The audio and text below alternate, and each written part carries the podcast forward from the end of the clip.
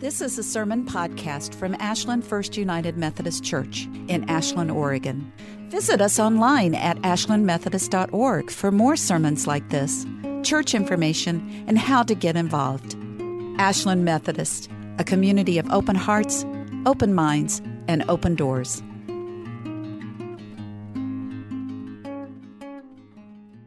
Gospels are such good teaching texts. They are intended not simply to record what happened, but to um, t- teach different peoples and different languages and different places and different times about what this thing Christianity is. Why do we care about God? Why do we care that there was a baby born? We've been telling kind of the story of the angels, and I want to kind of work with that a little bit this morning, because angels and Christmas sort of go together. Anybody have an angel on top of their Christmas tree? Right? There's this idea that there's that beautiful angel coming down from the heavens to overspill the glorious news that Christ is born. And the angels, though, when they first show up in the Christmas story, they're not quite so splendorous, and there's a sense of peace, right? Like we all imagine the shepherds on the hilltop, hillside, very peacefully, like half awake, like, oh, isn't this lovely? Um, but what does that first angel do? Scares the tar out of Zechariah in the in the Holy of Holies, that first angel that shows up. And um, this angel is an archangel. And so it is thought to be one of the variety that is luminous and brilliantly lit. John Norris, who I read quite a bit, he was a tremendous influence on the Wesleys, and I fell in love with him when I started reading him, calls these angels flaming excellencies. He wrote in sixteen hundreds, so we can forgive him for that. But, but isn't that a lovely image? Excellence on fire. Radiant excellence. And this is not just your regular kind of fire where we would light a match and set a candle or s- set a fire in the um, in the fireplace. This is a fire of light so brilliant and so porous and so transcendent that you could literally pass your hand through it. This isn't a fire that burns to harm, but inflames through the Spirit. The Spirit within each of us carries that brilliance just like the angels do. But it must have lit up that Holy of Holies pretty good, and poor Zechariah, who only just wanted to put incense on the altar without everything spilling everywhere. We can't really know what happened there, but we know that it left him dumbfounded, struggling to believe that the news that his wife would have a baby, and this baby would be a prophet to herald the coming of Jesus. It's hard to believe indeed. When the angel next went to Mary, probably went other places as well, but what we read about in the gospel is when that same angel, Angel Gabriel, an archangel, went to visit Mary in her home. Remember, this is a Judean home. It's family room, everybody lives there. She probably wasn't alone. She probably had an experience to transport her heart and her vision and herself. We don't know if anyone else in the room saw the angel. We don't know if the children were playing with raisin cakes, being disruptive. But what we do know is the angel reached through all the worldly things to say, you, you are favored by God. Favor, grace, love, my love overflows. You will bear the child. You will bear the son who will be the savior of the world. Mary's not, I don't know, maybe she is trying to do something, but that sense we get from the Bible story is that Mary receives the news with a little bit more, wow, a little more calm. And the angel assures her that she will be protected and cared for. And she is. So angels, what even are angels? These, uh, these flaming excellencies. And so I looked to the catechism I don't know how many of you took Lutheran catechism or Anglican catechism, catechism being the word for teaching, learning. There are rules, right? We have the things of the Bible that we learn. Then we have all the interpretations that we make about those things. Then we have all the stories that we tell about the interpretations of the things. And then we have stuff we make up out of whole cloth. Those are our traditions a lot of the time.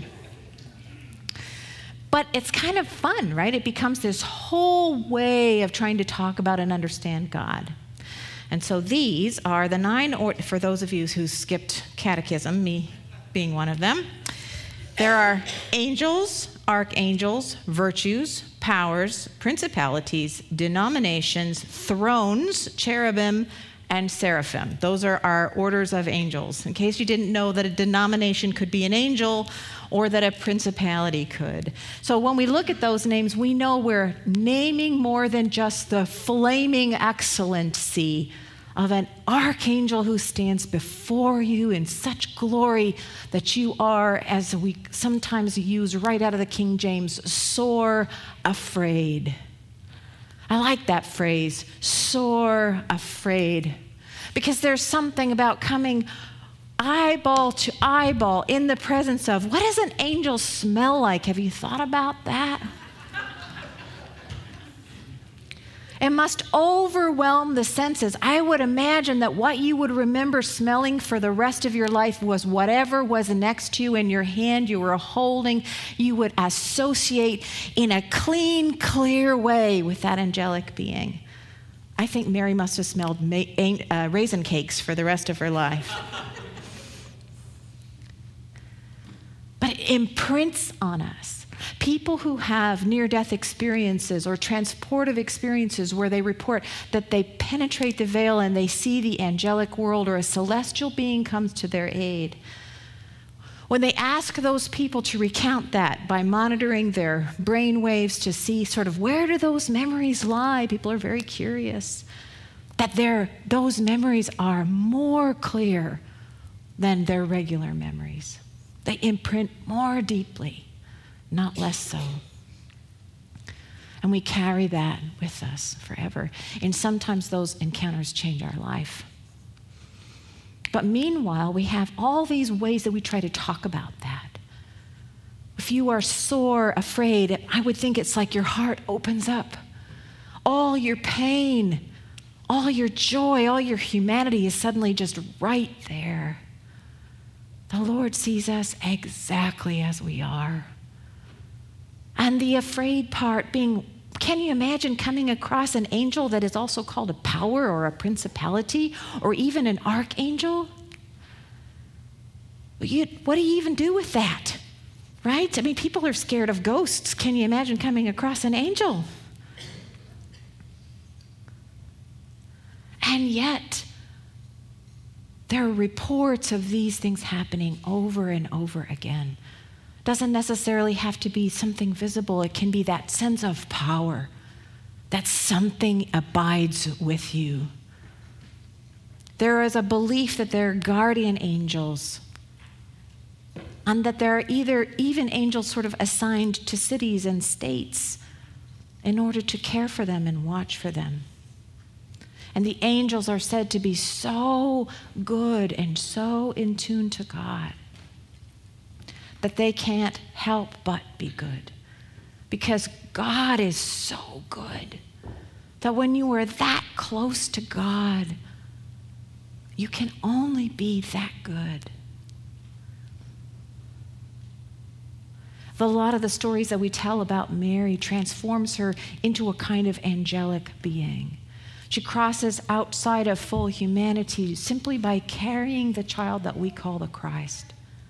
If we lean into that story, don't worry about it being a science textbook, being correct or not correct.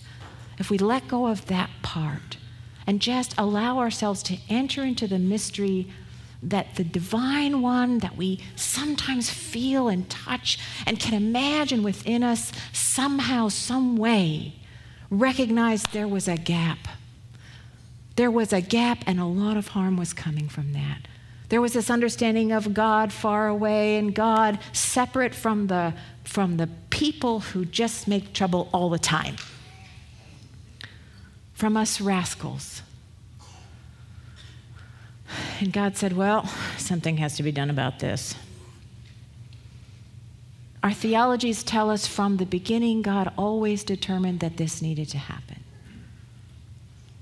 But it is the angels that carry the news.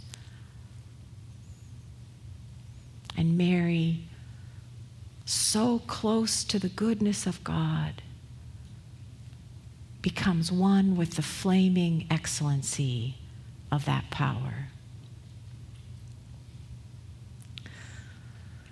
John Norris has a wonderful um, essay uh, where he talks about um, on earth as it is in heaven. His idea of what it could actually look like here if we all were just good like God is good. If we all put our negative willfulness aside. If we stopped hurting each other. That if we did that, what would happen? What would it be like on, in heaven? Would it be like what the angels do and where the angels are? Surrounding, surrounding the beautiful earth with the great goodness that is God, without having to imagine it in some other faraway place, some heaven far away. God made his angels such excellent and accomplished creatures. Indeed, the angels are the greatest occasions as well as instruments of praise, as being the noblest part of divine workmanship, Norris writes. Upon the rainbow, look upon the rainbow and praise him that made it, as written in the Bible. And Norris says, if God is to be praised for the beauty of the rainbow, caused only by various reflections and refractions of the globulous of the second element, yes, I told you, sixteen hundreds, in, the, in their passage through a cloud, how much more is he to be adored for his masterpieces, which are the angels. Susanna Wesley read Norris as well, and she talks about how if human beings can just get back to that inner nature of good with which they are created and is still within them, we could have that different world where we care for each other, where we eradicate poverty instead of causing wars. We could have that world. That world's not off the table. That world is very much being born in Bethlehem at Christmas time. All we have to do is choose it. So, Mary and Joseph have gone to Bethlehem to be counted. And it is the city of David, and Joseph's parents are there, and he has with him Mary, who is expecting. And they knock on doors, but there are many people in Bethlehem right now, and there's just no, everybody's already got their guest rooms full of visitors.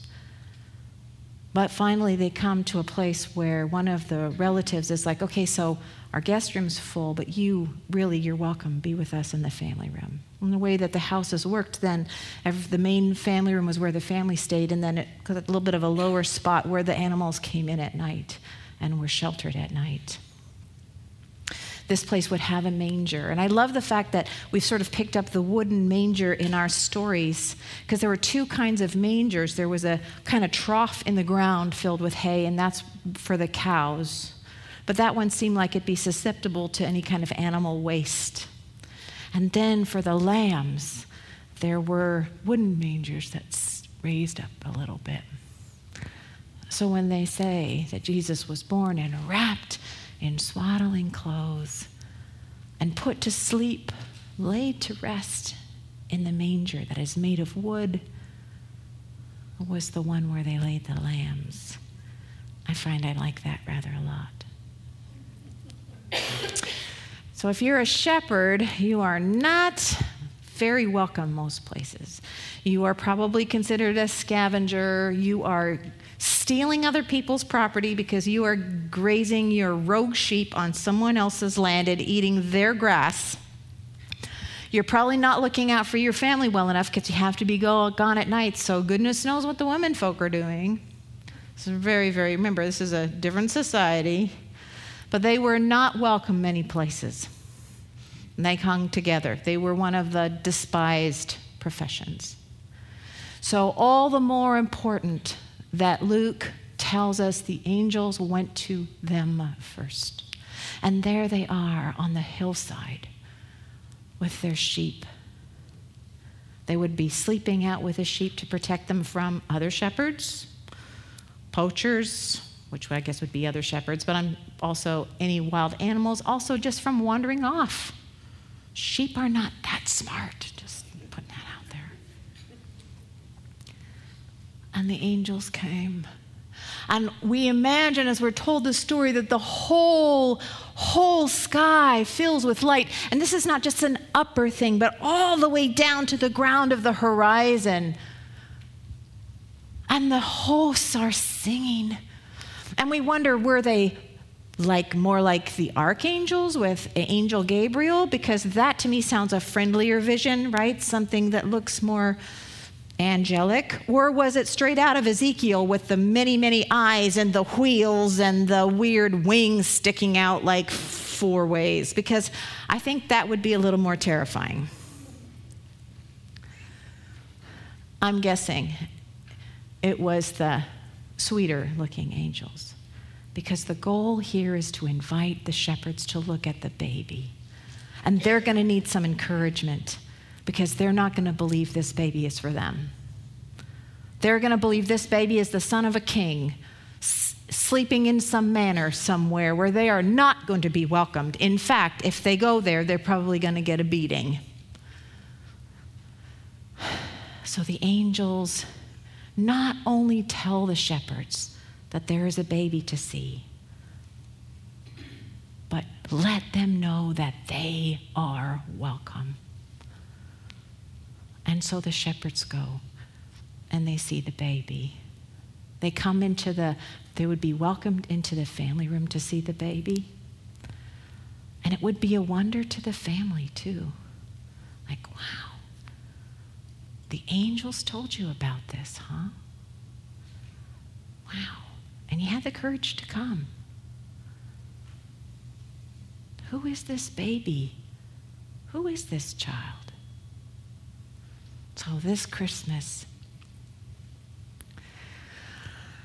as you breathe into the mystery that surrounds the season, not just the Christmas tree, the delicious dinner, but there was a little baby that invited all of us to choose for this world what the angels choose f- for the heavenly world, that we can choose goodness, that by love and by God's love, we can choose to do better. We can have heaven on earth. We can. Sometimes we do. We can make those places grow. We just have to do it.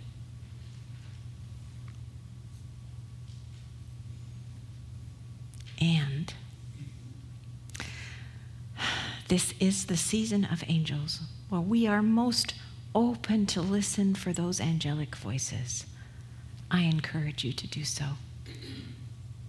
Amen.